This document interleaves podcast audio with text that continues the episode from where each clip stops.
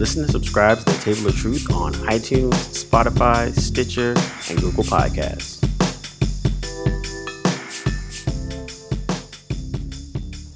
Welcome everybody to Blurred Lines. This is your man Cam. With me, as always, is the other Cam, the last actually Negro, the Woko Kaji, the most respected hater on the planet Earth and the galaxy, as well as. Hey yo, this is Josh, aka the Dark Lord of the Caribbean Sith, known as Darth Coconut. And always trying to keep us a little bit more villainy. Who else this, is left? This is Lord Professor D of the House More Goth, second of my name, speaker of the nerds, scourge of imbeciles, and breaker of pop culture and mediocre chains. And we are back talking about Rings of Power and House of Dragon. We're doing a verses, compare and contrast. I'm saying track for track, bar for bar, lyric for lyric. Uh, to see it's been uh, four episodes in. We're gonna do just do the first four episodes. So that kind of keeps it tight. A good like middle middle point, I think. Um, each show is going with 10 to 12 i think it is so we're gonna we'll, we'll do a wrap up at the end but then right now we're just gonna talk about the first four um, and see how they've how they've done in their first four episodes and i kind of open it up to the floor fellas how you guys uh how do you think they're doing they're both Trash. fine. they're, they're, both fine. Yeah, they're both fine. Uh, they are. They are both fine. No, they're, they're, they're, okay. Yeah, they're they're they're fine. Uh, like I was hate watching uh House of Dragon based off the previous history. Of the, uh, I've been uh, hurt before. You're, you're yeah, allowed. you're allowed. Based based off Game of Thrones, uh, the, like I said, the benefit of Rings of Power is that the former writers are no longer associated with it. Um, I'm assuming Tolkien approved, or not Tolkien, excuse me, uh, George R. R. Martin approved this. So uh, it, it's it's it's interesting. Well, he's also a showrunner. Um, just yeah, he's an executive yeah, producer. He's, he's which, which, is also it's a bonus, right? Yeah. Yep. Um, pro. Let me start off with the pros. Uh, I think the acting is superb, and I think overall this is more for an adult audience who like this type of drama. Um, I think it's kind of touching what made Game of Thrones so interesting was the dialogue. We didn't have to rely on uh, over the top monsters or spiritual beings to have a good show. I always like the uh, back and forth uh, writing and and deception and the politics in Game of Thrones that I think is kind of translated in Ring uh in House of Dragons. Excuse me. Uh, Matt Smith, that's Daemon Targaryen, right? Is yep. his name? Yes. I think, I, I think he's a phenomenal actor. I think, excuse me, the most of the characters, the, the lead characters are phenomenal. My only down, one of my few critical things about this is that I think it's moving a little too fast, but I understand hmm. why. I, I get it. I understand why because it, it is basically encompassing three books, two short stories, and which leads into a different book. I'm not going to spoil it if you haven't read it. I went ahead because I was like, "Who are these people?" You know I'm and I'm using the censored version of what I'm saying. Who are these people? Right? If you, if you know the Tommy Davidson uh, meme from the that that part, you know what I'm talking about. Um, so I did a little research, and the common theme about this, just like Game of Thrones, there's n- good things never last long. Just, mm. I'll just say that. Yeah. Uh, but the CGI is a little eh, whatever about it, mm-hmm. but uh, overall, like I said, that doesn't take away from the main plot points and the story and intrigue. Um, and what's cool about these last four episodes is like everybody's trying to one up somebody, even though they some some people have like real malicious intentions and some have like intentions to step over the next person, but not really trying to hurt somebody. Like in the case of Daemon Targaryen, right. you know what I'm saying? So that was especially in the last episode was very interesting. Um, it is a little cringeworthy when you start thinking about the Targaryens, but if you've read the story about the Targaryens, you understand that whole concept uh, and what it is and what led to the events. If you're familiar with Game of Thrones, I think it's all cool. I think the story is cool. I think the actors are the strongest point of the, the series. Yeah. CGI is a little lacking. I think it's going a little too fast for my taste, but considering what HBO does. this is on par and on pace. So uh overall, I'm not mad at it. Um they can only ruin it for me. Like it didn't start off bad. It just I was like, oh, this is interesting. Now I get to understand why. But again, I was coming from a place of like, man, I don't want to go through this again if they're gonna you know, venture I've off. been hurt. I've been hurt before. yeah. I was I- gonna I say, I think- think that's everyone. I think Yeah. everyone's that way. So I'm, I'm still watching it, but I'm still like, we'll, we'll get to Rings of Power, but like I, I'm I'm into it. Um, but I'm always watching like cautiously. Skeptically. Yeah, you got your guard up, and Yeah. that's Yeah. as I've told many people who asked me if I were going to watch it, um, that who said to me flat out, "Oh well, we're, I'm not watching." Still, I'm like, "Well, you you're totally within bounds and your right to do that because they hurt.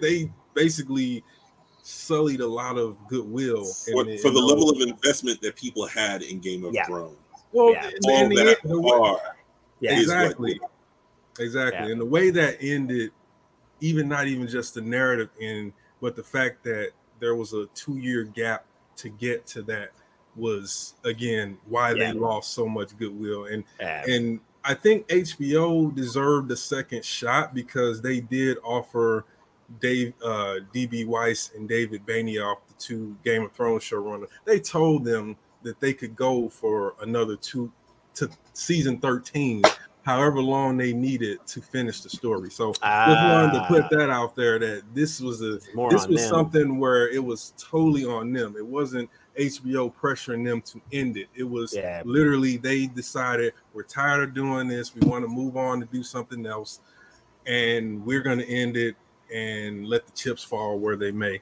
Yeah. Um, as far as House of the Dragon, I agree with everything Cam said. I think uh, one of the the strengths here. Should we stop? Or? nah. Keep going. We can edit. All right. So one of the strengths was the grounded narrative. I think you touched on that, Cam, whereas uh, you know, from the point of view of the characters, and it makes the stakes feel personal and real. You know, we know the strong character development from the first episode. We know who the main characters, the main players are. We know what they want, and we know how these wants are going to um, eventually antagonize one another and cause this generational conflict to come to a full full head you know Yeah, and then and I think that's the part that you know out the gate, and this goes back to what what's good about Game of Thrones is they're really good at their character development. So like Right. within that first episode, you know who the major players are, you know their your, you know their base level um, you know motivations, and then now you get to see it play out over the next like four episodes. And exactly I think that's the thing that Game of Thrones has always been good about. Like right when you see some characters, you want to know more. Like even characters that you don't really care about, you're still like curious about. And I think Yeah. that's that's one thing that they've always that I would say, you know, we'll get to Ring of Power after, but that's one thing I would say that that it it trumps Ring of Power is when I see new characters in Game of Thrones, I'm like, ooh, what, who who are they? What do they do? How do they connect to this? Ooh, they they wouldn't show them unless they were important. Like that's the thing that like Game of Thrones, whether you are still, still mad about the last to now, anytime a character pops up, you know there's something about them, even if it's just to be filler to get killed in in the next two seconds. But like they're there for a reason. and one thing i would say um, about the pacing i think it feel it doesn't feel as fast. That's the one thing i would say that we separate is i don't think it feels that fast but i can understand how you can get that because it is moving. Each episode has jumped for six months to even between two and three i think it was three years. And so um that can be a little jarring um but they're kind of handling i think they're handling it uh really well. To that one point about the characters um and you're not wait they're not wasting anything i think it's worth mentioning in the beginning of episode four we see for the first time a castle that was mentioned nonstop in game of thrones but we never saw it. Yeah, Storm's End the seat of house baratheon. Yeah, like Mhm. it, it was so good to finally see Storm's End um in in the live action um and that moment was was great. The kid by the way keep an eye on him uh he because he he he will um be important later. And i think uh that's to your point what you're saying cam is like there is no wasted characters or motion. There are things that may seem minimum now but you know you as you see things build you see that okay that's not that character might have been leering at seeming random that he was leering at Rhaenyra when she was all bloody and stuff but then we see him in the next episode in the gold cloaks Yep. uh uh, armor and he's like in full rape mode, you know. Yeah. So it's so Yeah. like you know we connect those two scenes and they do that really well. Yeah, and I would say like you know the um production value in terms of like like you said like the I was going to actually go casting first. Casting is freaking phenomenal. Like Rhaenyra is she is awesome. Like she does a Yeah. great job. Matt Smith automatically kills it. Like that shit. He's like commanding every scene that he's in. Yeah. Like his his like snide remarks to when he's fighting. Like the action scenes are great. Like dude, he you know Doctor Who's doing a good job. Matt Smith had one line of dialogue in episode three, the uh, Yeah. When he calls out uh Drahar. After that, he said nothing else. Yep. Just kick ass. Yeah. chop, I people, mean- chop people in half. I, I think for me, well, first of all, I, I think to segue off of what you guys just mentioned, being a huge Matt, day one Matt Smith fan uh, from Doctor Who, it is extremely gratifying to get him to see him get a role that he can sink his teeth into. There, from the time he was cast, from the time the announcement came, you, anybody who knows me will know that I was like, "Yo, Matt Smith is going to destroy this role." There was no question in my mind. So that's just extremely. As a fan, I'm not a fan of too many things or people, but I, as a as a diehard Matt Smith fan, it is extremely gratifying to see him get on like this. Um, that aside, um, just the cast in general, like Cam just said, is just absolutely killing it. Uh, Milly Alcock is just a great, great. Like I, I hope to see her in other things. I hope she she gets she gets put on with these couple episodes. You know, this is as as good a coming out party as you could ever ask for as an actor. Um, read something where she was like, "Yeah, I was washing dishes when I got the call." like she was like in a restaurant as a dishwasher, if I'm not mistaken, uh, when she got the call up for for the role. So you know, it's classic again, struggling it's- actor story. Yep. yeah, The story. so you know, so it's really gratifying to see her get on as well. Um, just the the, the overall story, it just it. I, the thing that I love about it the most is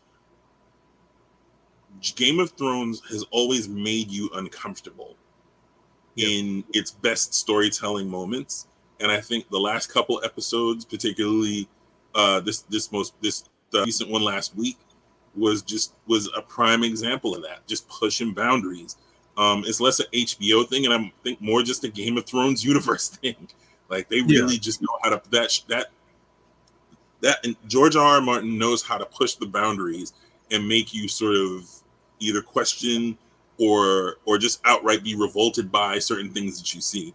And that episode was just one example of of many ways that he knows how to do that. But it's like the car accident that you can't look away from. yeah, Um, it's it's really uncomfortable. yeah, Yeah, it's it's very much so. But what the So- aesthetic doesn't doesn't telegraph that at all. It, it does, the characters and the world around them do not, with the exception of like the moment where Alicent says, "You Targaryens sure do have queer ways."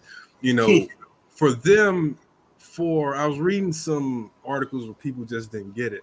For Daemon and Rhaenyra, and for the Targaryens, lusting after uncle niece that is not uncommon it's not No. something that they anyone in their family look at Viserys's reaction he's not angry that his brother who's 20 years older than his niece is messing with his niece he's more angry that he's trying to use her to get to the throne Yeah. Mhm. because it's it's they their ways are queer but the narrative never makes the make continues to ignore those who are watching we're flies Right. on the wall Yeah, and they exactly. treat it like that instead And, of and Martin did- he based it off of like the royal family, you know, rest Oh, in the yeah. queen, and all Well, that well, they don't do that sort of thing. That's that's crazy. Why would he do that? That is just so truth be out of- every out of the ordinary for them.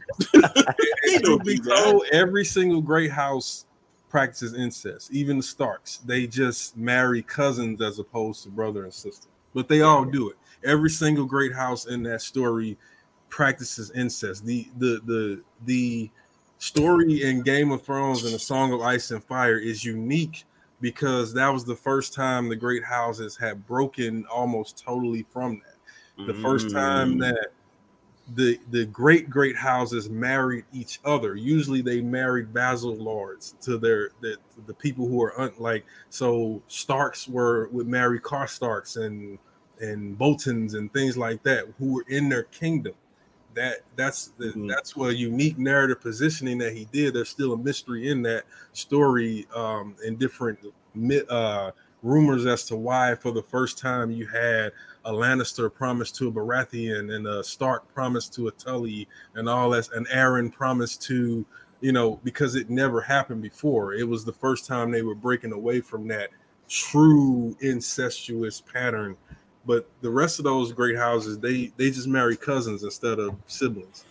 The, the Yeah. one- sorry. The, the Go one ahead. thing the one thing that I find as a commonality within this whole series is that everybody's vying for political leverage. Yeah. Um, whether they marry off their eight-year-old niece to a well, according to the text, he's probably 20, but in this show he looks old. Yeah. And I think that adds to shock value. So you got people talking about it when they see how old the King Viserys is, and and the Corlys is trying to marry off his daughter, who's probably not. Word, who's age. not even a teenager. Yeah. Yeah, I was just gonna mention that. Yep. So, They're but like, like, you got time, girl. You got, you got like Well, And again, and, and again, to D'Angelo's point, nobody blinked at that. Nope. It was Yeah, it the- yeah. literally even the king was like, you know, she's like 10. Like But- it's but- not, you know, not the fact that it's his cousin. the, And the you know, point I was trying to also, make, sorry, Oh, let me- go ahead, go finish ahead. the point I was trying to make is that everybody's trying to get this is the this is the interesting thing of why I'm intrigued by uh House of Dragon, the House of the Dragon, is that everybody's trying to get the political leverage by any means necessary, and you get to see the political maneuvering within the higher heads, the the low heads, the people that get ousted, they still, you know what I'm saying? Even uh Look at Otto. Look at yeah, no, Otto. Yeah. I even take it a step further. The first, according to what I noticed, whi- whispers of secrets, White Worm, she has power now. You know what I'm saying? She Mm. came from nothing and made herself into something. But everybody's leveraging somebody, and I think Yeah. that's the most intriguing thing. No matter how they do it, the end they're trying to reach a means to an end to gain political leverage and advantage and Yeah. make their name or their house more bountiful. Um, but like the, the the cringe factor is secondary to how they're doing it. And so I don't I don't fault game or excuse me, the House of Dragon for that. You know, taking such and such to a place of of uh, Sin and iniquity. sin and it had a bigger purpose. But the key thing I want to talk about this particular scene, the key thing when Daemon and uh Rhaenyra, Rhaenyra was in that scene, Daemon lost, Rhaenyra, Rha- Rhaenyra. Rhaenyra lost Daemon lost his power after she was into it. Yeah. Mhm. Yep. I thought that was 100%. critical. Yep. That was beautiful. Yep. Yeah, Yeah. and, That- and that that was he was, the beauty of that he did do it. Yeah. And I think that's the thing. He was about we to do it, and you're like, wait a minute. I think he was trying to he was trying to scare her. Well, Yeah. we've seen that before. I don't know if he was trying to scare her as much as he was trying to. It was still about him and his brother. It Yeah. really Yeah, he was wasn't, trying to it spoil really wasn't about sure, about sure. her, and that was and that was clear when Viserys confronts him in the throne room. It's it's he does care for Rhaenyra, and I think he he genuinely wants to wants her. Yeah. But his wanting her is, and he realized that when he was impotent, is attached to his need to get at his be brother. Yeah. And he was the one, he was expecting her to reject him.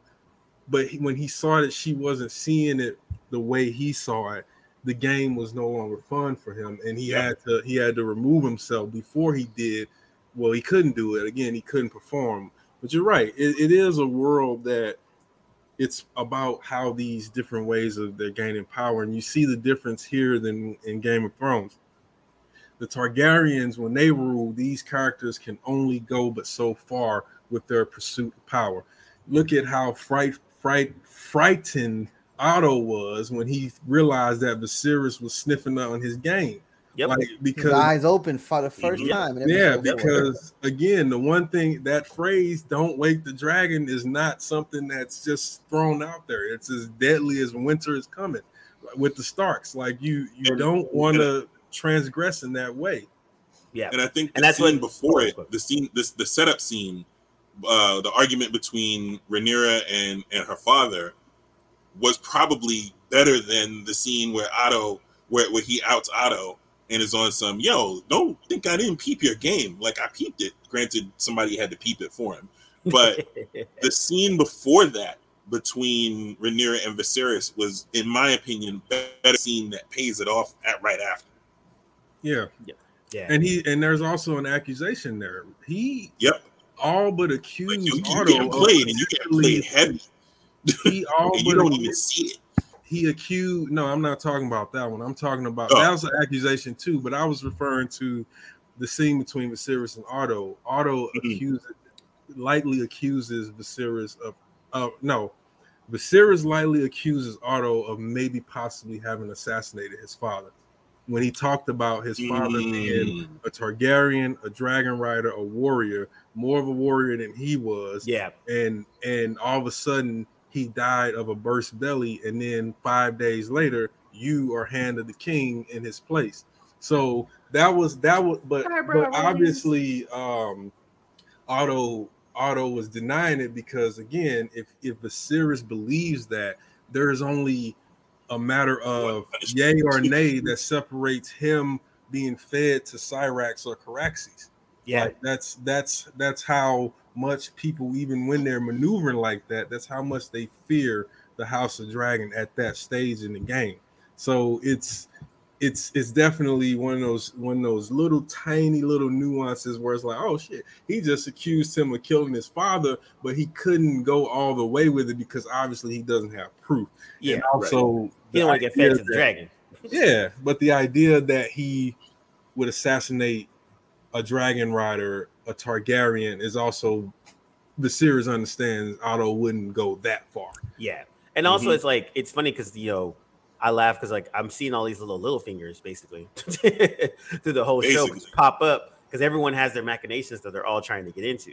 So I think Mhm. that's the most interesting part for House of Dragon, and I think getting back to that part of Game of Thrones, which I thought was always the best part of it. You know, Yeah. the you know the White Walkers, the dragons, all that stuff's cool, whatever, whatever. But the best part of Game of Thrones is the Game Political of Thrones and Yeah. all the political maneuvering, all the it. machinations, the you know you know striking this deal to do this deal, the get, getting married to do this thing, all that kind of stuff. And then um, so I think I'm glad that the House of Dragon got back to that, got back to that level where now they're just talking about more about, like you said, the machinations. Who's marrying this person? Who's taking over this army? Blah blah blah. So I think that's the part that Game of Thrones, uh, especially for House of Dragon, is really leaning into. I think you know on the negative end, you're right. I think some of the you know you can tell their CG budget is a little bit less, but it's Yeah. still cool.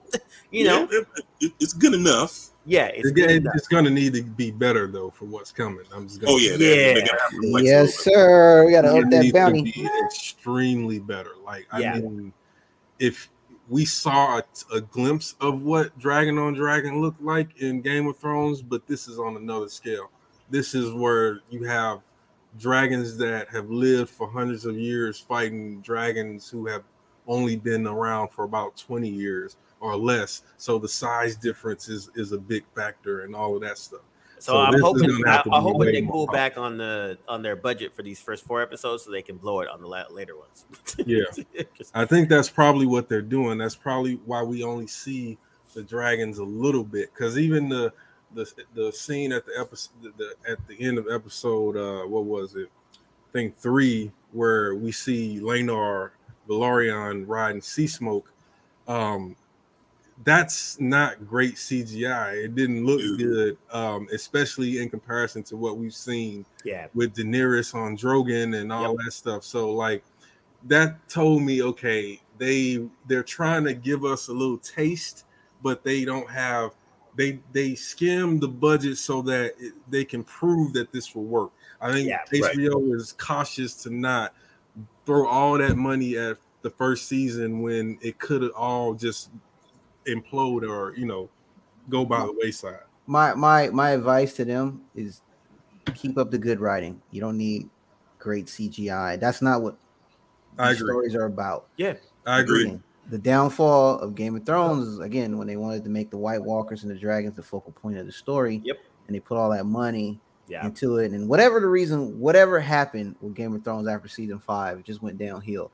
Yeah. Reason why we like Game of Thrones, and uh, I am starting to have some type of affinity towards uh, the House of the Dragon, is again the dialogue between characters, the world building or the character building, excuse me, uh, between all these characters, and I'm trying to get familiarized, and the stage is starting to be set. Now, like I said, I, I do think it's going a little bit too fast, but I understand why it's going too fast because we're getting to the meat and potatoes of the story. And when the players are set, because if you're going to tell this particular story, this spans over yeah, few different 120 years, Oh, like that. oh, Rhaenyra, Rhaenyra starts the story at age 15 or 16. By the time the totality of what happens, she's at least 32, Yeah. Oh, wow. Wow. like Yeah. that. So Wow. this is again, this the that's the reason they're getting all of the prologue, the the stuff that the seeds that led lead to the big fight fighting or the the civil war between House Targaryen. Uh, that's why they're moving through that. But so it's like you said, it, you understand it, but it can be a little jarring if you're watching week to week. Yeah. So I mean, at the end of the day, like Hmm. I'm I'm okay with it. Like I said, they can only go down from here. Mhm. You know what I'm saying? Mhm. So they've they've already set a precedent on good dialogue, which I like. I I don't I haven't fallen into I haven't had any favorite characters per se. Like uh, was it Tyrion? What was the the, the dwarf in Game of Thrones? Tyrion. Tyrion. Tyrion. Tyrion Tyrion was one of my favorite characters, and a few others, but I have yet to find a character that I'm just like, yo, that dude's ill, or this person's ill, this actor's ill, or I'm just like, I want to know what happens next. Yeah. Uh, so with that said, like I said, I'm not gonna like totally shit on it. I mean, it is HBO, so I did expect a little bit more terms of CGI. Mm. That's neither here nor there. That's not going to take away from the story because again, I don't need to focus on the dragons.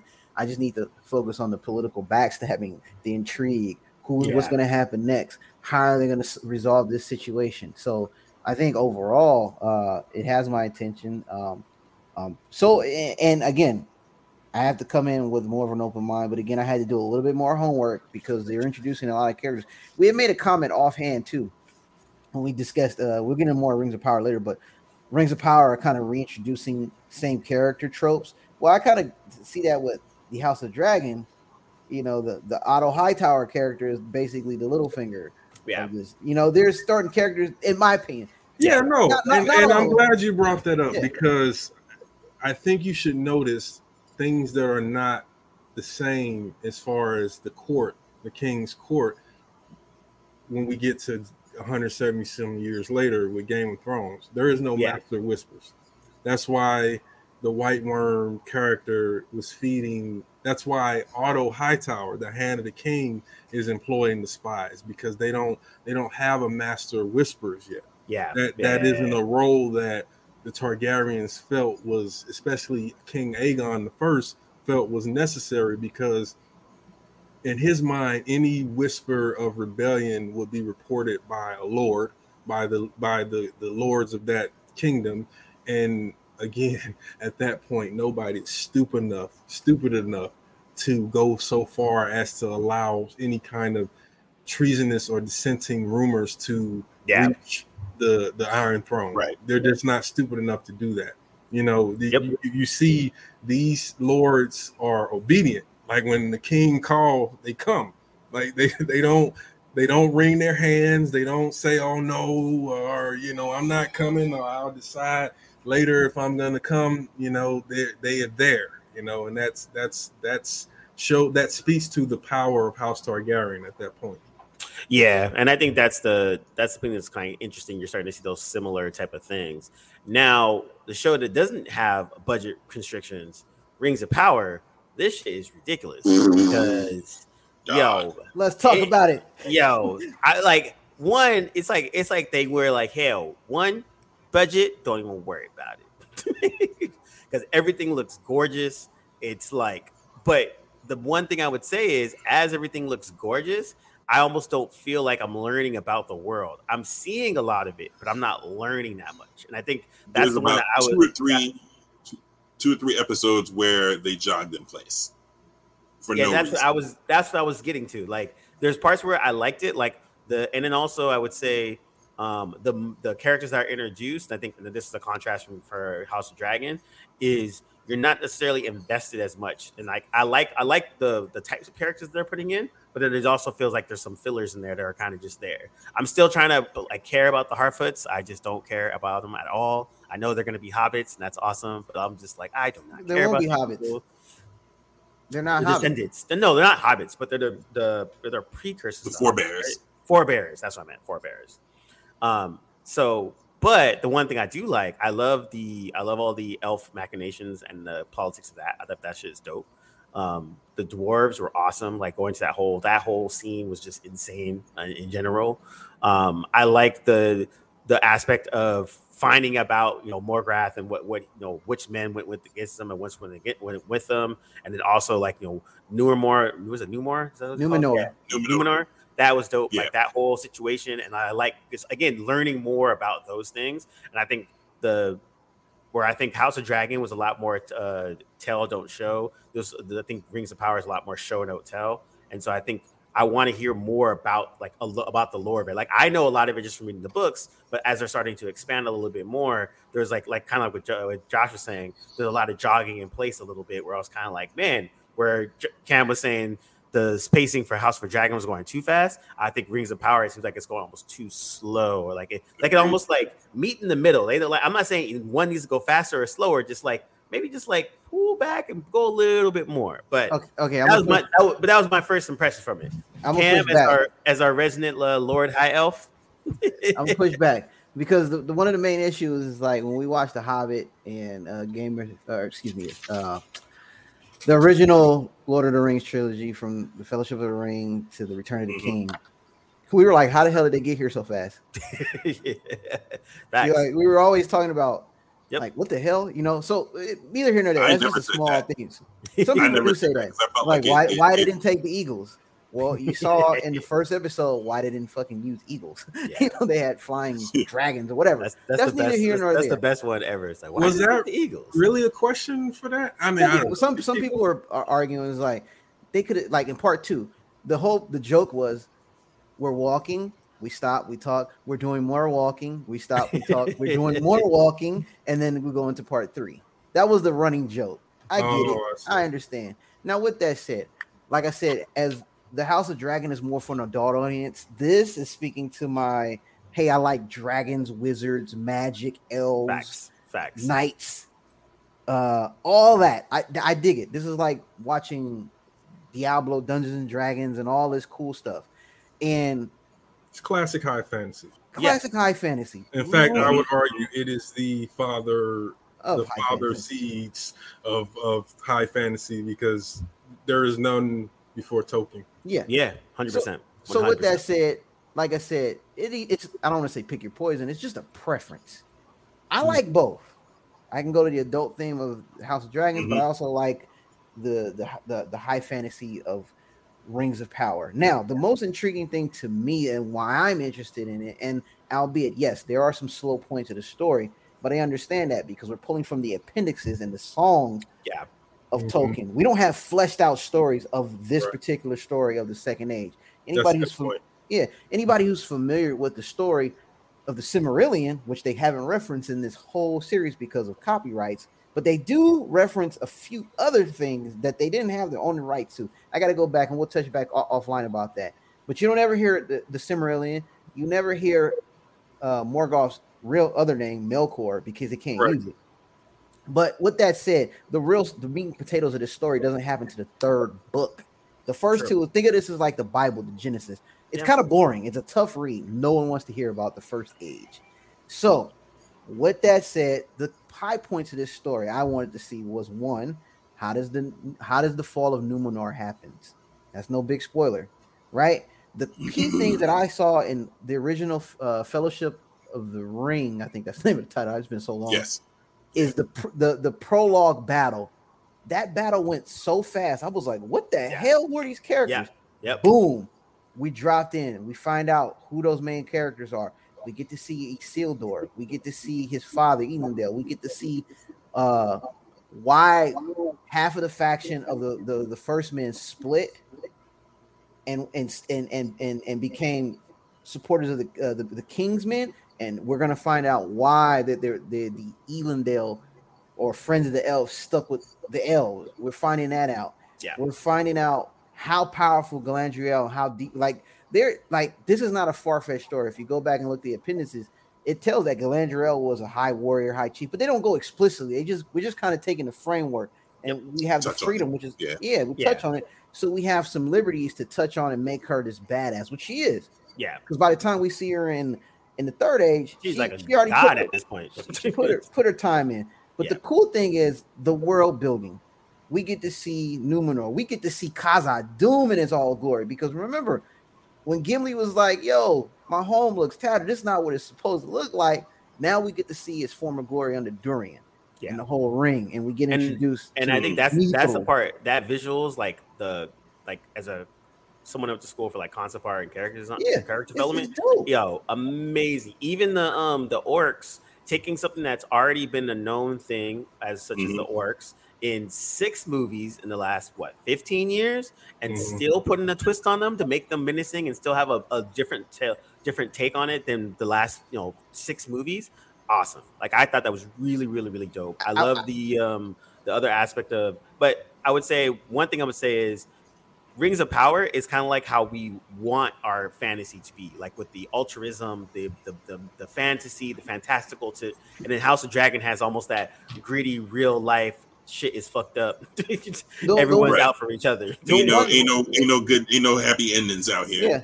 Well, one of the few- one of the one knocks I do, and I I, I take heed is is like yeah, there's a familiarity with certain characters. You're like, oh, this is the Aragorn character. However, I don't think this is the Aragorn character. Yeah, not at all. You know, Mhm. and and I some of these see it. I see it. I can see it though. You're right. and some of these characters are made up. Like I didn't know Isildur's sister. She wasn't in any of the stories I've read. You know, so again, they've taken some liberties to flesh out some some storylines, which is cool. And they kind of flipped a few things, really minor stuff. It's like worrying about Tom Bombadil. You'll never hear about him, right? Whatever. Um, and I I understand, you know, some of the characters are, are we haven't fallen in love with the characters. Why do we want to root for Galadriel? Why do we want to see what's going on with Elrond? I because I know some of the story, now I'm like intrigued. Goes like, how are they gonna do this? What's next? It's like a very surface level expectation where Game of Thrones is like, man, this is brewing. Like, mm, I get that kind of feeling. Yes. Mm, like, you know, when I watch the House of Dragon, I'm like, mm, you know what I'm saying? But with Game of Thrones, I mean, excuse me, with Rings of Power, I'm just like, yo, what's gonna happen in the next episode? How are they gonna figure this out? Who is Halbrand? You know what I'm saying? So that Yeah. it's just a, it's both are they have negatives, but it's not to the point where I'm looking at both and like I don't want to watch, or I'm just like, ah, I've seen this trope before. I don't want to, you know, I'm cool. Like I, I like both equally, and it's a different type of feel when I watch each one of them. Like when I like again when I watch the House of the Dragon, I'm like, man, how they gonna how is this gonna work? Whereas in, in Rings of Power, I'm just like super intriguing. It's like my inner 13 year old comes out because I want to see the fantasy of it. Yeah. You know, so that's how I look at it. Yeah, I and do- they're both not I- perfect though. Yeah. like, especially and I Rings think, of and Power. I think that's the overall thing is like I like that the each one has struck a tone. So like the tone, like you can watch each one and it has a different tone. And I think like mm-hmm. you know, just with Rings of Power alone, just having the Harfoots and their whole situation changes the tone of the whole story a little bit because like Sure. they're a little bit more you know happy. You know, they're you know they're plucky and stuff. Hey, I But- will, I will say this one th- quick thing. There were times and when I was watching uh, the original trilogy, like I don't want to talk about the hobbits. Now I'm kind of like, what's going on with the with the Harfoots because of the Right. stranger? And and yes, I had a theory on it, but now I think it's I think it's we'll talk about this offline because I don't want to put no spoilers out there. Yeah. So, but but I, but so I would say it is interesting that the the different threads that are going on in House of Dragon, I'm pretty much equally un- interested in what happens. I think the threads that are going on in Rings of Power, um, it, it, it balances out. Like certain ones are a little bit more interesting, some of them are not, not as, but I still feel that they're important for the whole overall overall thing. So I think the uh, the the last thing I would say is the showrunners are I I think this might be their first time handling a different type, a large character casting because I see a little bit of like hiccups here and there where someone that was a little bit more seasoned would be able to Oh, kind yeah. of smooth that over a little bit. What were you gonna say, Josh? I, I, I can see a little bit of that. Um, I think for me, it's one of those things where like, if you like, if you look at the first bunch of game, the first three game, uh, the first three uh, Lord of the Rings films, that first film is like seventy five percent character development and world building. Not a whole hell of a lot happens. You learn the names of the characters. You know where they're from. You know the roles of the of, of the cultures that they come from in that world. Um, you're sort of learning the rules of the world and the road and, and the rules of the road as a result. Um, and so you don't really get a ton of action until the last act. Yeah. And I think this is kind of giving you shades of that, but I also feel like the way that the story is pacing and the and the things that happen within where we are at in the story now feel a little bit like you're jogging in place, just the slightest bit. Um, I think those last two episodes, you know, uh, Galadriel wants to wants to wants to put together an army. The Regent doesn't want to put together an army. Not only that, she don't want no parts of the elves. She doesn't want, you know, she doesn't want to have any any, any dealings with them until thing happens, and then now suddenly, you know, a bunch of leaves fall from from a tree, and suddenly she's down. like it just it doesn't it doesn't it doesn't gel the same. It doesn't gel yeah. in that way that uh that that I felt like um Fellowship of the Ring sort of took you down uh this happened then that happened and because those two things happened this happened move on and then they keep building on that and they keep adding that like lego bricks to that to that sort of to, to that story until you get to the part towards the end where battle happens because now the fellowship of the ring has come together. Into the battle they're like yo we need to split up because we're done for if we stay if we stay together. And this dude needs to get the ring to the mountain. And off we go. And two other films sort of fill in the rest of that story. And i'm being extremely pedestrian when i yeah, yeah. When, I, when i summarize it. But that's the you know that that is the beginning of of the journey the the the the the, the, the hero's journey that these characters all embark on in different ways. Um and i don't get this same sense of cohesion in terms of how the story is playing out at least for me with uh with rings of power. That's not to say that what we've seen so far hasn't been interesting because it has. It's been it's been a well-told story. I've enjoyed the majority of it but there is the slightest again the slightest feeling of uh, having jogged in place. And i feel uh, and, and d'angelo you can speak to this probably better than i can because you a you you, you know the, the pieces of the puzzle a little bit better than i do and you are far more astute a storyteller than i am. So talk talk the talks. Oh i'm just you know listening to what you guys are saying. I pretty much agree with everything that everybody has said. I mean it's the only thing I think I, I slightly don't agree with is I don't I think that in four episodes we haven't established any personal or real stakes for the individual characters. But I guess mm. knowing how um, Tolkien's world works, well, her yes, her personal stakes, but her personal stakes are not personal as much as it is a general. It well, it's personal in that she's seeking vengeance that's the underlying thing. But also, Galadriel is tying her mission to this greater altruistic quest of trying mm-hmm. to defeat uh, Sauron, which is fine. You know, again, that's I think Cam said it best. It's not a criticism; it's just an observation. But I think mm-hmm. the whole jogging in place thing is more about. It indicates to me that the showrunners are a novice and they're not really know how they're not really handling the ensemble of the storytelling in a in a meaningful way. We we're seeing these things as you mentioned, Gimli's home world and uh, home and all that stuff. But if I hadn't just watched The Lord of the Rings or read that story, if I'm a casual viewer, I would never have made that connection, not even in a world building sense. Because in a world building sense, you want that to you want to give that thing context in the context of the now, not the context of the familiarity. It's it needs to be the context of how is this important right now, right here. And I think we're getting that because of the interaction between the elves and the dwarves.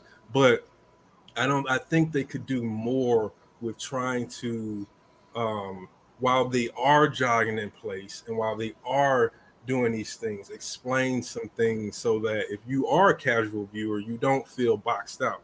Because I have to say that if I'm looking at this as a casual viewer, I'm done watching probably after the fifth episode because I'm not following why mm. each character is important. You know, we got a whole episode where we didn't see the Harfoots or the Stranger this last this last week, right? I think four they didn't appear, um, and four felt like they moved.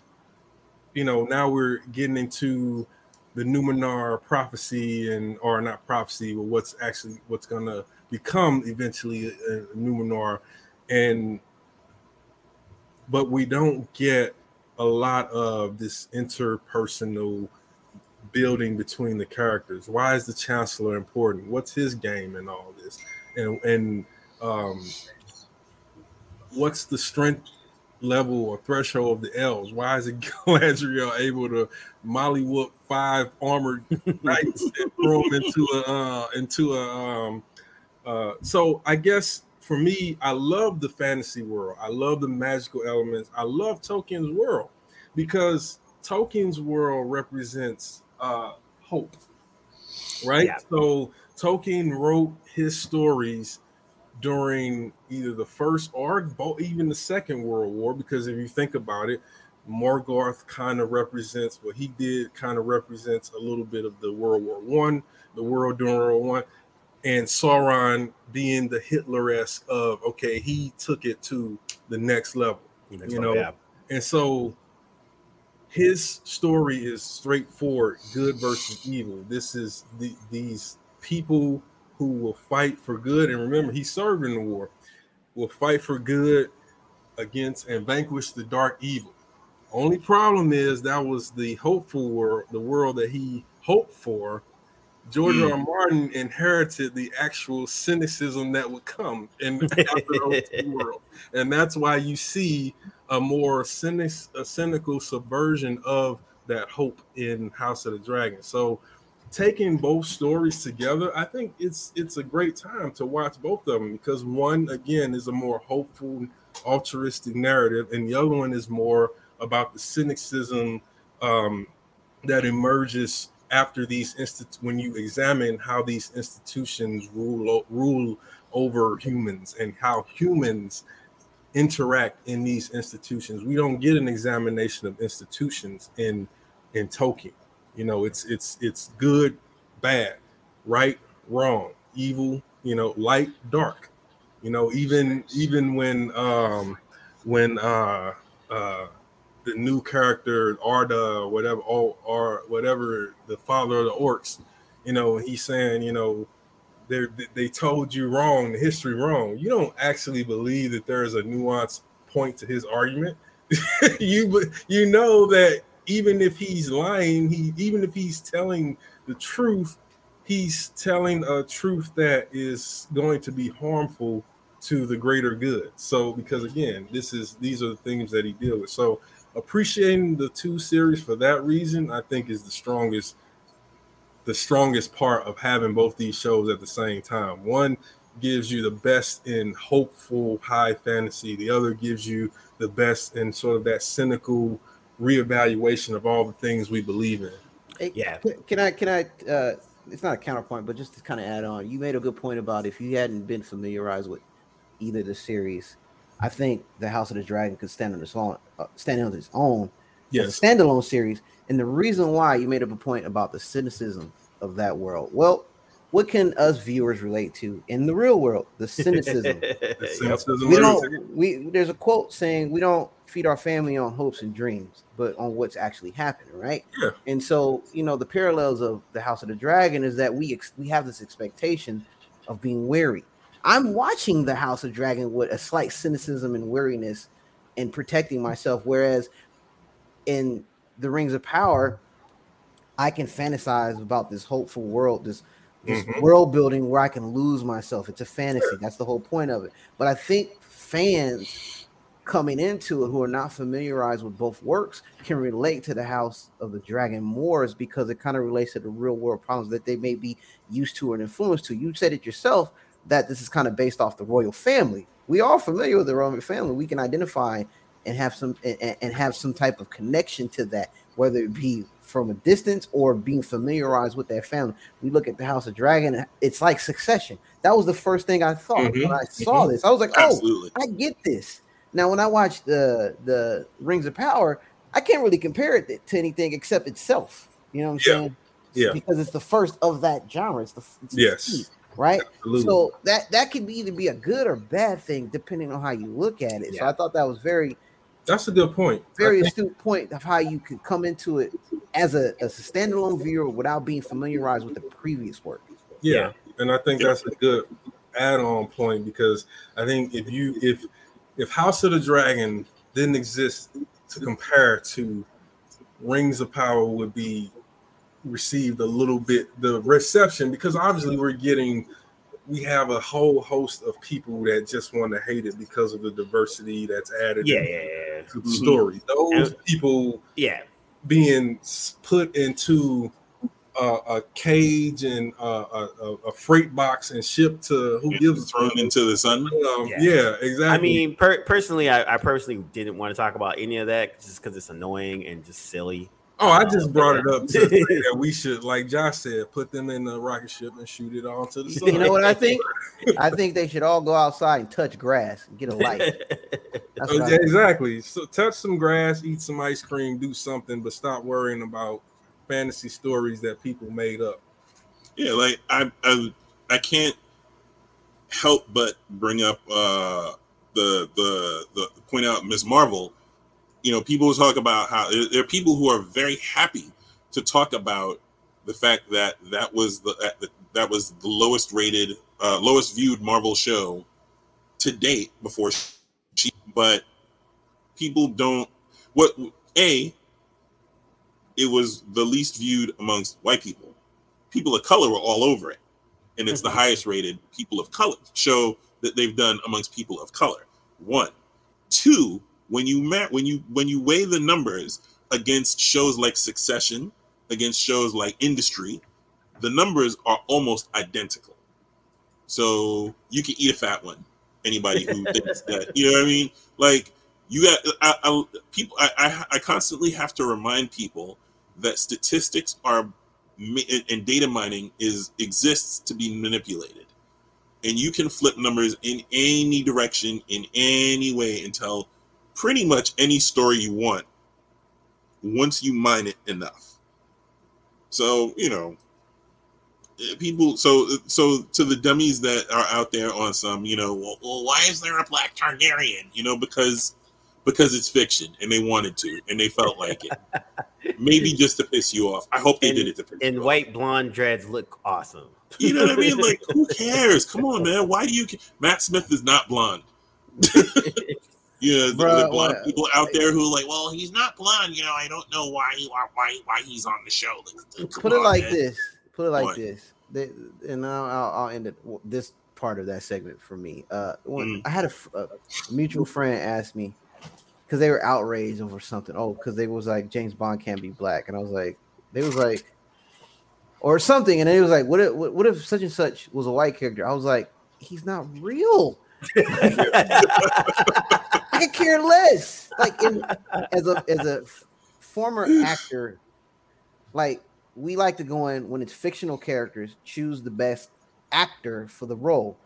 You know, it doesn't matter if it's black or white because it's a Mhm. fictional character. Now, for other things like uh, autobiographical or you know, you're telling retelling the story of somebody that's actually alive, you would probably do in your best interest to cast the same. Like if it's a black person, they talk with hire a black person and blah blah blah. Right? There's few and far between, especially on theater, where you can cast whatever. You know what I'm saying, and, and just kind of go with it because theater is that open ground where you can kind of do that. Mhm. So you You can't have a white Othello? Again, but if you're if you got a a, a a stage play about Martin Luther King, you probably want to get a black actor to play Martin Luther King, or there's going to be some backlash. well, I into don't this- know. in today's society. But for the most part, we're talking about elves. We're talking about just far-fetched fictional characters. I'm not gonna flip a table over this. I could care less. Again, and, and this kind of goes into our. Uh, uh, we talked offline about the Watchmen, and in my opinion, the series I think they put a, little, put a little too much on it. I get it. Inclusion, diversity. We were in that little transitional phase. I didn't need it. I ain't mad at it, but I was just like, all right, cool, whatever about it. But again, these are fictional. That story is that story is really unique in by comparison because the the the hooded justice never had an identity. Yes, that was yeah. it wasn't but, needed. But but right. no, but my point being that when when um what's his name who wrote um Watchmen? Alan Moore? No, not Alan Moore. Alan Moore, yes, but who adapted? Damon is it Damon Lindelof? Yeah, Damon, Lindelof. But yeah, his storytelling choices made it make sense because again, by introducing this story about because that's what Watchmen was about before. It was about this reevaluation of historical moments, and so and the players who kind of shaped them. So the idea of having, not to get too far into it, but the idea of having hooded justice who existed during that time be black, it made sense because of the the the A to B to C narrative that that he had established. I didn't see it as being sort of low hanging, trying to impress the diversity or the zeitgeist of the time. It uses the zeitgeist mm-hmm. of the time, the spirit of the time, but it uses it to tell a a, a, much important uh, um, apotheosis in which we see a character's origin story born in the classic hero fashion, born of pain and trauma. But this is a black face and a black narrative, and specifically idiosyncratic to America and to that story. So to me, it didn't necess- it didn't really come down to oh they were just trying to they were giving us these black Dr. Manhattan who is a god. So again, there's your justification of that. You know, the scene he literally says, "I can be anyone you want me to." He could have been an, uh, a Chinese woman, and it would have still been the same thing. So that was my take on it. I just we're a little bit distant in terms of looking at it that way. But I didn't mm-hmm. want to go too far. I just wanted to break that down and make try to make it make sense the way yeah. I saw Watchmen. If that mm-hmm. if that if that makes and sense. so to bring it back to Rings of Power, I think you know the diversity aspect of the show actually to me is cool. It adds to it. It doesn't really take away too much of it. Doesn't it doesn't take me out of it. Doesn't doesn't add anything amazing to it. But it's it's fine. Like I don't. I think that's the part where I was like a little confused because I was like, as I was watching, I was like, all right, there's a black dwarf. Why would I mean it's like, it's fine for both shows? You yeah. know what I mean? Like it works and it works well. Yeah. It doesn't matter. Like the whole the whole point of having inclusion and diversity. Uh, God, I hate that phrase. But uh, the whole point of having inclusion and diversity is to make it not matter. Yeah. Like the, the characters are just the the character the, the, the, the actors are just good actors yeah. playing a role, and the characters and, don't have to be black. Yeah. And we cast the best dude for the role who auditioned for it or we want it. And then uh, that, the, hey, at the end of the day, they had John Wayne playing Genghis Khan. Come on now. I mean, and Yul Brynner played uh Ramesses, and yeah. so it's like yep. Yep. this is there's their that's their legacy. And that's mm-hmm. sort of mm-hmm. the, when you got one finger pointing to at you, three point fingers pointing back. Blackface, um, uh, tanning of the skin. This is their legacy. So now, when you finally put someone in the role just because they simply have the acting talent and not because you want to tell a black story, but your policy says you cannot hire a black actor, so you tan up some white actor. That whose legacy is that? There was 50, 60 years of that. Hey, can, can I so can I can I add one thing real quick? When I watched uh Aliens, and what was her name? Ramirez or Rodriguez? She's not oh, Latino. Yeah, Latina. Yeah. Yeah, I didn't yeah, even yeah. care. I was like, "Yo, she did a good damn job." I was like, I "Yeah, I mean, it, it happens. It, it, it, happens. I mean, it's it's just it just is one of those things, you know. I think we forget that we clearly see that Tolkien's entire world is a segregationist uh, uh playground. 100 percent. You know, I'm not. I'm not even saying that to be cynical. I'm saying Harfoot stick to Harfoots Yep. Hobbits stick to hobbits. Elves stick to elves. Men stick with men. Uh, in, in the singing age. In the What's second that? age. They still Yeah. invaded the second age. Yeah, They used to be they used to be together, and uh, you know something fell apart. Yeah, so- some fell but- apart, but now it's massively segregated, and Yeah. that and mm-hmm. that's. But you get that even in the Hobbit, even in Lord of the Rings. Like his world is holistically homogenous, It's true, homogenized, true. Yeah. and and that's what some of these idiot fans are complaining about in terms of the diversity. But they're confusing two things, and that's all I'll say about in terms of that. So because it's incredibly homogenized, it looks very segregated. but and it is. It's just it's not meant to be malicious malintent in terms of its segregation. It's meant to Mhm. denote that this is how these groups grew close and were able to over hundreds and thousands of years to build what they have at this point. Yeah. Whether that's And- good or and- bad, that's and I think that's you know to the the diversity and inclusion situation is like it once diversity and inclusion will end when we don't have to talk about it. it's literally what it comes down to. It's Like like, we don't make it a thing. yep, when, Yeah. you, when you just watch it and you're like, yo, that guy sucks, and he just happens to be a trans man. Yeah. Or You he know, happens to be black, or he happens Right, to without this. without making it you're, you're anti whoever that person, it, whoever whatever that it a person thing. identifies Yep. as. It's like I actually just don't like you because I don't like you, not because of your your specific identity. I mean, Cam and I are, are, are, are both on record saying, you know, just because you black don't mean that I'm that you know we we gonna measure you with the same yardstick. Either it's good or it's not. Either you're Oh, good in it or you're not. All kinfolk ain't skinfolk. You know. Yeah, well, I All wouldn't. skinfolk ain't kinfolk. I, I wouldn't be the breaker of mediocre chains if I followed that. of, you know, of being uh, kind to my people and, and grading on the curve. No, No, no, no. It, it needs to be good on its own man. merits. the, the It grading needs to of be the on its curve. own merits, and then yay, black people are in it. Second. Yeah, yeah. I Yeah. like I, when I watched uh when I watched Black Panther and I was I was working at Marvel at the time. You know, watched it as a company early, two weeks early, and after we came up, you know, go to my coworkers and they're talking about Black Panther, and I was like, oh, you know, how'd you get? They're like, oh, they asked Cam, oh, hey Cam, how'd you like Black Panther? Well, I was like, first of all, I'm black, so I loved it, and they're just like, uh, I don't, I don't know how to answer that. And then I was like, all right, now that I got that out the way, now I can talk about the real shit. Third act was whack. First act, first two were cool. This is things I like. These things I didn't. Da, da, da, da, blah blah blah. Mhm. But I think that's the thing where it's like, yeah, we want as if people in the creative sphere, we just want to be creative and then be judged by your creativity. You don't really Yeah. care about the diversity, the equity, all that. Who's like, is it good? Is it not? And then why? And then like, how can you get better? Yeah, is it good? Is it good on its own merits first? Yep, 100%. And then second, like, yay, black people. yeah, You know, exactly. And then because, and and that's the other thing, acknowledging the fictional component and remembering that.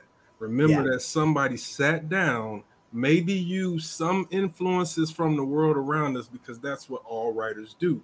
But someone sat down and created an entire story from nothing which means that they there's no rules unless they wrote them down. This person has to be is black because of this and this and this and this and this. That's how it works. Otherwise, it is fiction. It is not to, meant to be taken. You know, someone was writing. I read the article about someone saying, "Oh, Rhaenyra." Could have taken steps to not get pregnant because they had that in medieval times. I was like,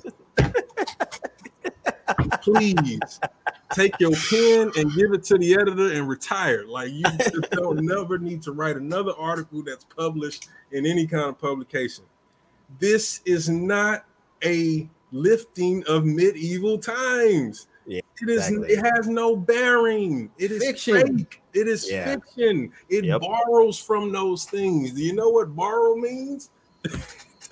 Jeez. Yeah, But and I think where we are. And I think, and then I, I think that's the thing where it's like I remember when, um, oh yeah, with The Witcher, and then there was like a black elf or something like that. Everyone's like, "What? You can't have black elves? Oh, Word? And why? Why can't you Why have black exactly? elves? why, why exactly? Like, just don't like. don't know. bring history into it. Like that's my thing. Like you can see parallels where the Arthur was influenced, but do not say, "Oh, Rhaenyra could lost her agency because she chose not to use any the medieval contraception that could have prevented her all this, and that would have kept her agency." I'm like, what are you? What is this person talking about? Yeah. Why are they bringing You- up when- when actual when you- medieval? new new Go thing. ahead, Josh. when you quote silliness like that, you have to use the nerd voice. Otherwise, it's not valid. Your lyric could have used contraception like they had back in that time, but you, you have do that. Yep, there you go. There you go. There you go. You have- uh-huh. there has to be there has to be some sort of, of nerd So bad. affectation in it or or or punctuating it. Has to Yeah. happen. I'll, I'll try. New 'cause rule. My mind, my brain only translates blip blip blip blip blah blah. That's all Yeah. I hear. like, and when go. I read it, it looks like that, but with word form.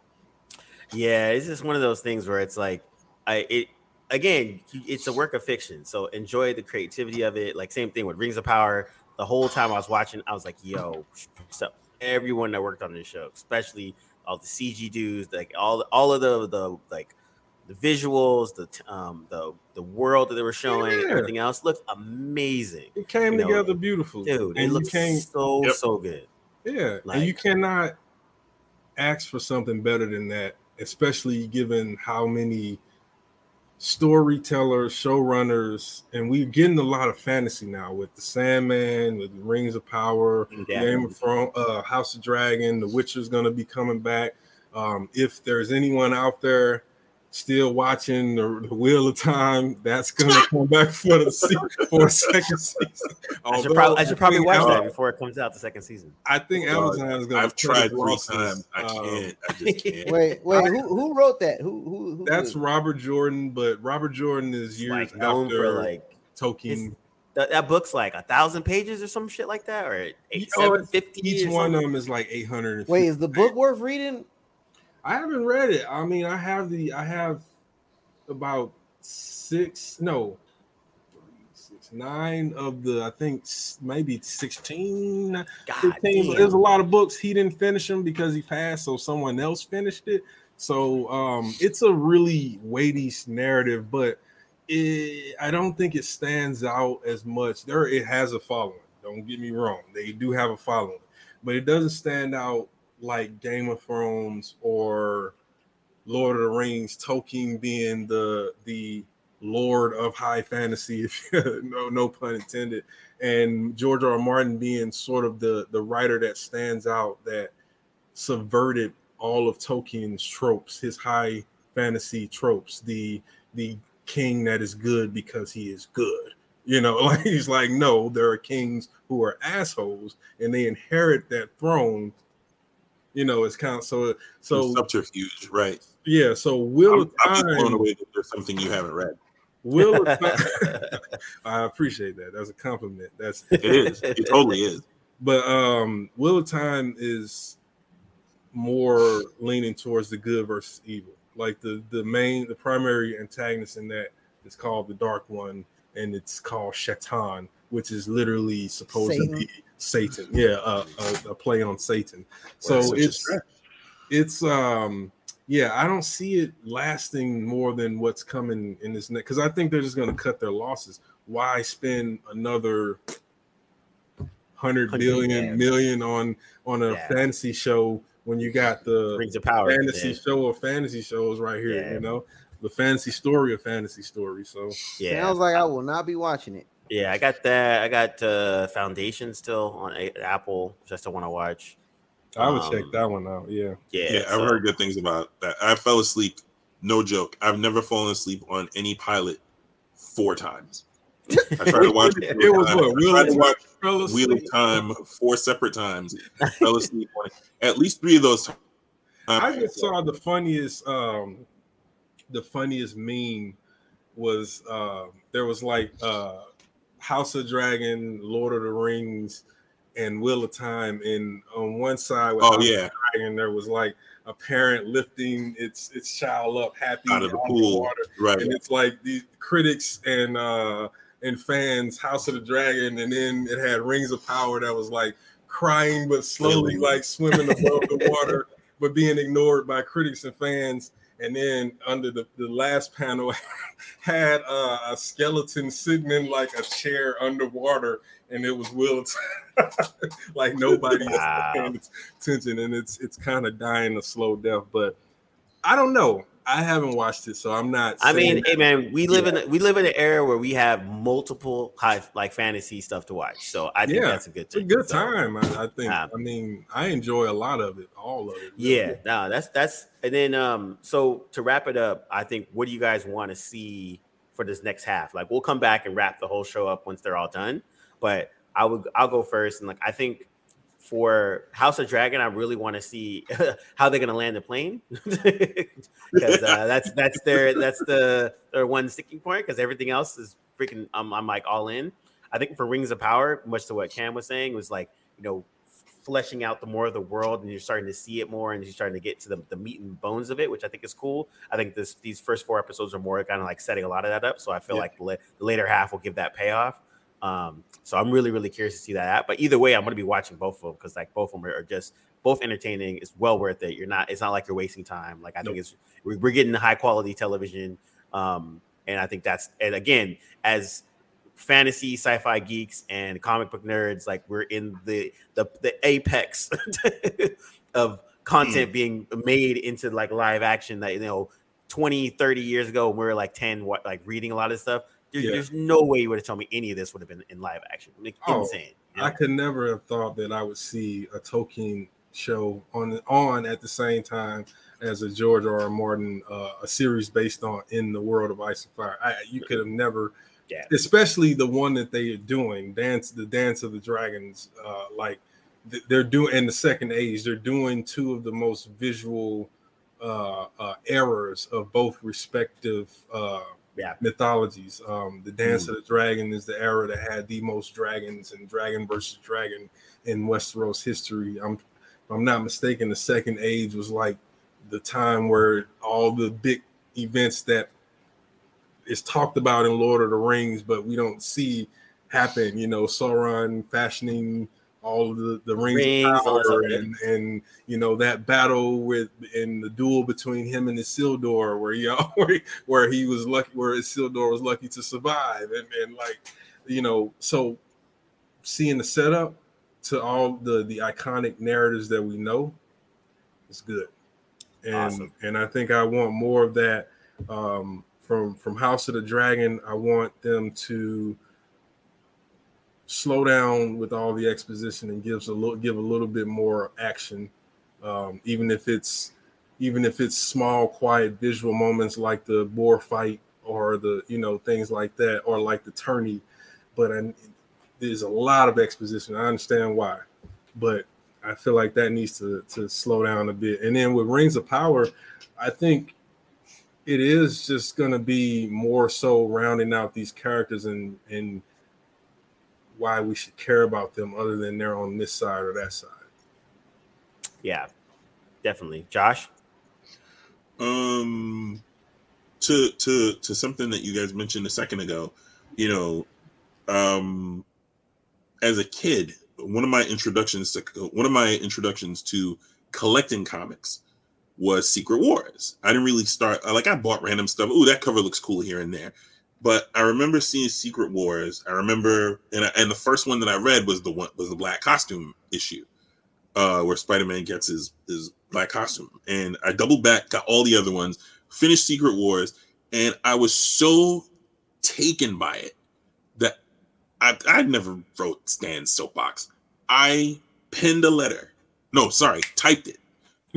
Borrowed my mom's typewriter and typed out a, a letter to stan. This needs to be an animated series i need that in my life everybody will everybody will watch that you got Spider-Man and his amazing friends. You have the Incredible Hulk. We need Secret Wars where everybody's in it and, and everything happens. And so, to my point, uh, to that, to to the po- to get to the point that I'm making, you know, like you said, you know, you would never have thought in a million years that you read some of these books and you end up seeing them not just adapted, but faithfully adapted. I mean, House of the Dragon is pretty much, you know, is, is pretty close to the book. Uh, the first few seasons of, of Game of Thrones, pretty close to the book. They don't really deviate all that much. It deviates the further in you get, and then goes completely off the rails. Uh, by the time you get to season five and five, six, and seven, uh, five, five through eight. But uh, I mean, what a time to be alive, man! Like we like these are good shows. Yeah, as man. as much as we as much as we might say, uh, you know, as much as we might complain between the two, it seems like we all landed on, uh, on Rings of Power, sort of not getting getting its footing as fast as uh, House of the Dragon is. Um, that said, I'm still watching it. Like it's still watchable. Totally still optimistic Yeah. about where they're, where they're You know what I going. Yeah. Yeah. So, you know, I, I mean, grand scheme, I don't have anything negative to say about either one of them. Like they're Yeah. both doing the job. It's just one is jogging a little slower than the other, and somebody's got to come in second. So, you know, if that's if that's where it comes in second, and this is the worst of it, and this is the growing pains of that show, we've sat through worse for longer. you know what I mean? Oh, so Oh, yeah. I, I'm I'm I'm I'm all on board. I'm all I'm all in with both. I, I mean, I'm enjoying House of the Dragon more, but Rings of the Power is definitely showing you some things, and we all know that this that the things that they're showing you, like this, the, the beginning stages of this is the first season where this team has where this team has worked together. is no established anything as far as as far as this stuff is concerned. So they're sort of filling in blanks and and and sort of putting together stories, like you said, like like uh, like D mentioned, from stuff that's only been passing mentions in the lore of Lord of the Rings, The Hobbit, you know, the the, the Lord of the Rings trilogy and the Hobbit, Hobbit trilogy. I think they're doing pretty good so far. so you know, I'm in. I'm all in. I'm all in with both. Yeah, that's that's my dope. final word.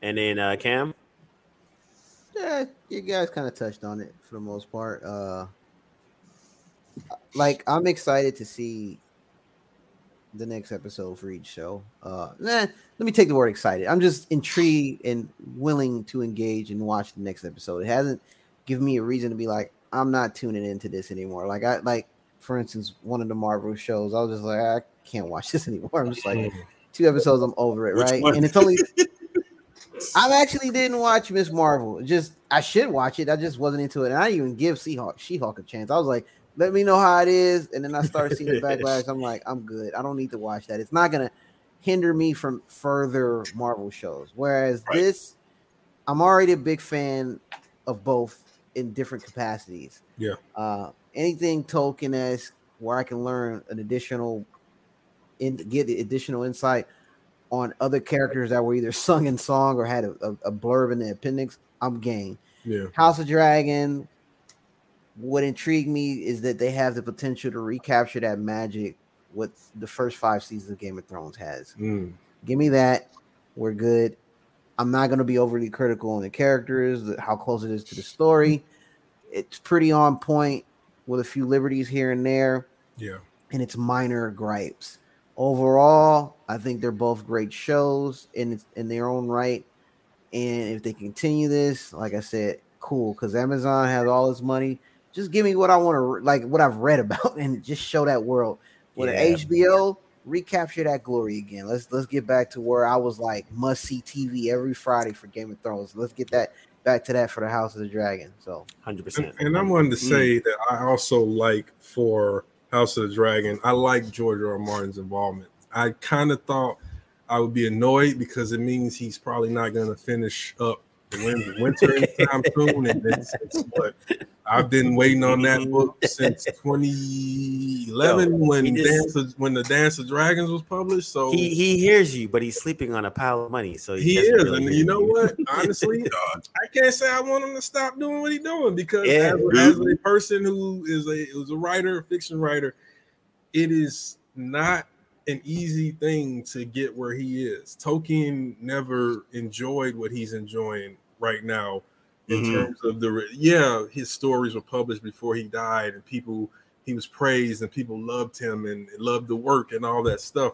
But he never saw his stuff adapted to like the its Yeah. most epic potential on in another medium. Like he never saw any of this stuff, and he definitely didn't reap the the financial benefits of it. So you know, I don't blame George R. R. Martin for the position that he's taken, whereas he's like, you know, I, I, do, I am going to finish, but at the same time, I'm enjoying the fruit of my labor because, you know, as writers, as storytellers, it's hard to make that amount of revenue for your stories, like Mhm. untold amount, and especially in TV.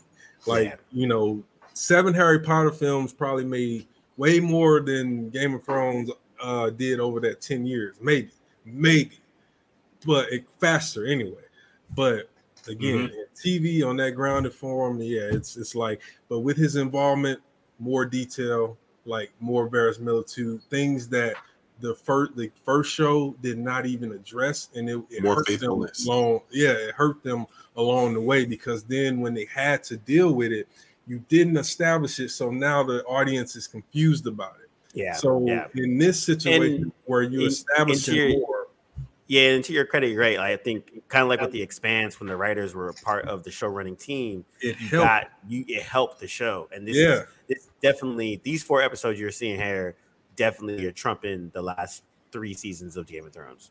Oh, if, if it's a change, it's like okay, how would you ch- like? I, that's why I brought up the point about House Velaryon. It's like no one can say that if it was George R. R. Martin who went to Ryan Condal and said House Velaryon will be black. Guess what? Because that is how I originally imagined that Velaryon house.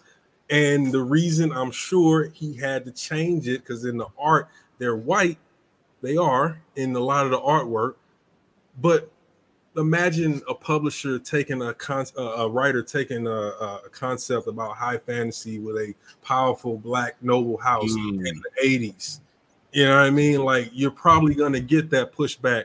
Oh, oh that is so unrealistic. Do black people even read fantasy? Do they even know what it is? Okay. We'll make house Velaryon white. They'll be like the other Velaryon Velaryons. With pale skin purple eyes, white hair. They're white, man.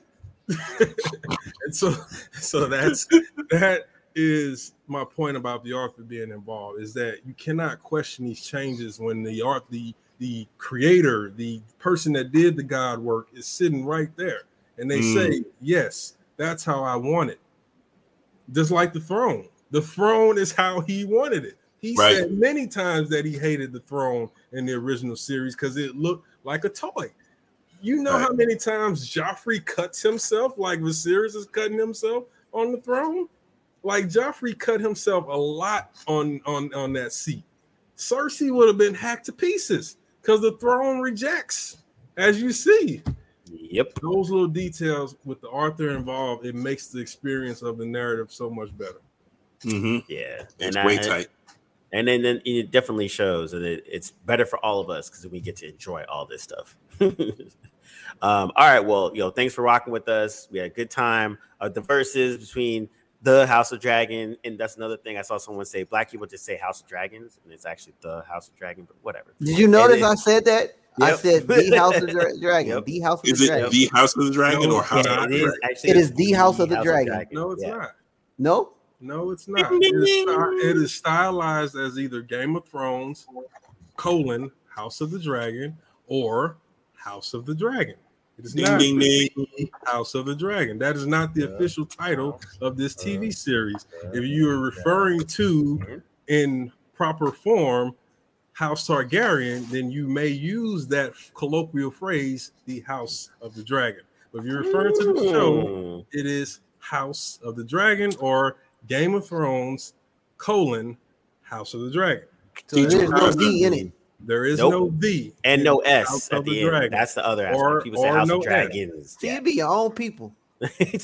House of Dragons. These, House are, House. these are individuals who think they know, but they don't read. Because they And don't. Thank you. the problem. Thank you. You have Professor. to read before you. That's why I always say, "Who are Teach 'em, these people?